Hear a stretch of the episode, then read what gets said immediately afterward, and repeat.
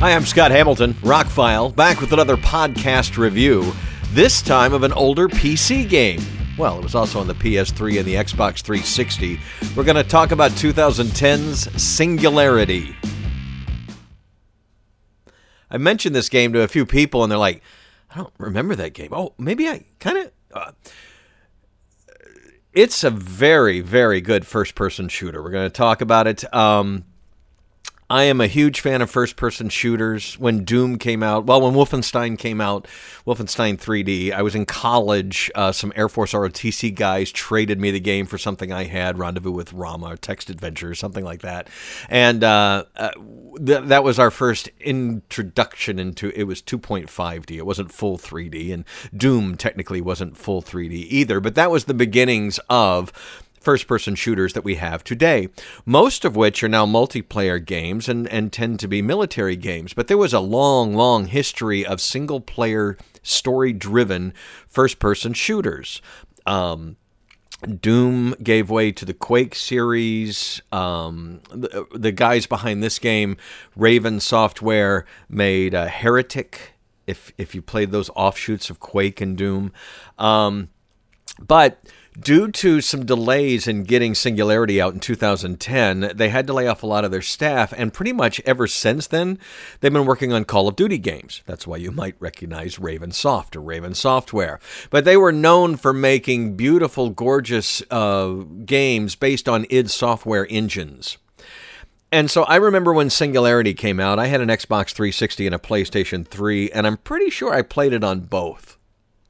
Um, mostly on the PS3 because that was my main driver. It was my Blu-ray player, and I remember finishing the game in about 15 hours, loving it and wanting to play it again. At the time, it was very much ahead of its time. The storyline is basic. Um, off the coast of Russia, on this island, um, a power wave happens, an explosion of a type that knocks out a satellite. So we send in a military team to investigate. And there's another uh, energy explosion which wrecks your craft, and you're trapped on the island. And because of it, you jump back and forth between 2010 and 1955.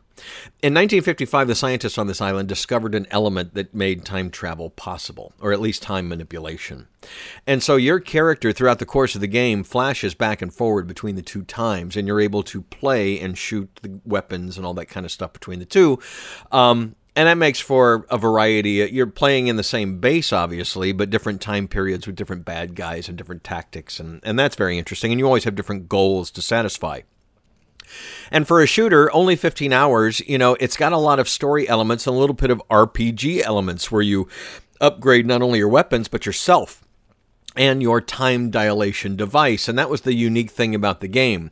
You can point your device at certain things in the game and send them forward or back in time. Say a staircase has fallen apart due to time. You can rewind the time on the staircase and it works again and you can use it. So, this is a gameplay mechanic used in the game to make it a little bit different than your standard shooter. You're not just running around shooting things, you're doing other things.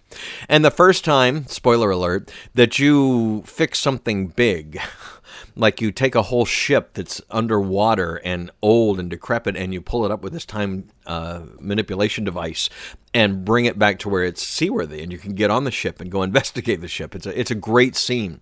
There's a lot of great acting and great scenes in this for a game that is 10 years old. And like I said, I remember playing it on the PlayStation. I'm pretty sure I played it on the Xbox. And somewhere down the line, I got a copy on Steam probably during one of their sales, I will occasionally pick up games that I know I can play in the future on computers um, if it's something I really enjoyed. And it's, you know, sometimes Steam has a sale where you get it for a dollar or two or whatever. And I save these games, and eventually one day I figured I would download them and replay some of them. Well, that happened recently. I saw Singularity and went, you know what? I remember that being a great game. Let me download it and replay it. And if you own something on Steam, you always own it. So I downloaded it to my modern computer with an SSD Um, so I have a very fast drive. I have modern uh, 16 gigs worth of RAM. I have a modern video card, but my processor and my motherboard are actually a little bit older. This was more of a workstation machine and one of the early multi-core processor machines from HP that I have Frankenstein over the years and pretty much changed everything but the motherboard and the processor. So it can run older games smooth as glass. Uh, a game that's 10 years old, I am running Singularity, which was released by Activision. It was a major AAA title. I'm running it in full settings, full ultra settings at um, over 1080p, close to 4K. I'm definitely 1440. Um, the game looks and plays great. The gameplay is smooth as silk. I mean, really, the uh, shooting, changing weapons, reloading, everything is just like butter. I, it. This was a game that came after the long uh, process of upgrading and evolving first person shooters, and this for its time. Cutting edge. Um, the time dilation device adds a, a unique wrinkle to the gameplay. And it doesn't look that old. Uh, animations are a little stiff, but other than that, running it in high resolution with ultra settings, the game looks fantastic. Explosions, particle effects, it's amazing uh, how good older games that have been patched and kept up can look on modern hardware. So, if you get a chance to pick it up cheap and you like first person shooters and you're not, it does have multiplayer modes, didn't play them, don't know how they work, if they still work on modern um, uh, equipment. But the gameplay was another 15 hours. That's all it took me. It took me uh, about a month to finish it because I don't play all the time.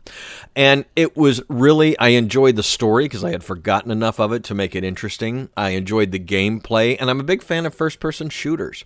So if you never played it, well, you're in for a treat. You can pick it up cheap these days um, for modern uh, modern PCs. You could probably get it in PlayStation Now or the Xbox Game Pass or whatever they call it. Um, it was a pretty pretty big Activision game at the time. Got really good reviews, but it took a while to come out, and that basically caused not quite the demise of Ravensoft, but made them lose a lot of staff, and now make them pretty much a, a one title only company, which is a little unfortunate because I really enjoyed their stuff. But going back to Singularity, very much a, a, a not just a, a, flashback. It was uh, I play a lot of modern games, and this one didn't feel out of place. It was a lot of fun. Check out Singularity, available on PC, on Steam, and a few other downloadable sites. And like I said, you could probably get it for PlayStation and Xbox in their retro, backward compatible systems. However, they're doing it on whatever system you have. I'm Scott Hamilton. I'm Rockfile. My website is the therockfile.com. It's got links as there is below to all of my other projects. Please check them out, subscribe, share, and thank you very much for listening to a rambling uh, 2010 first person shooter podcast. Have a great day.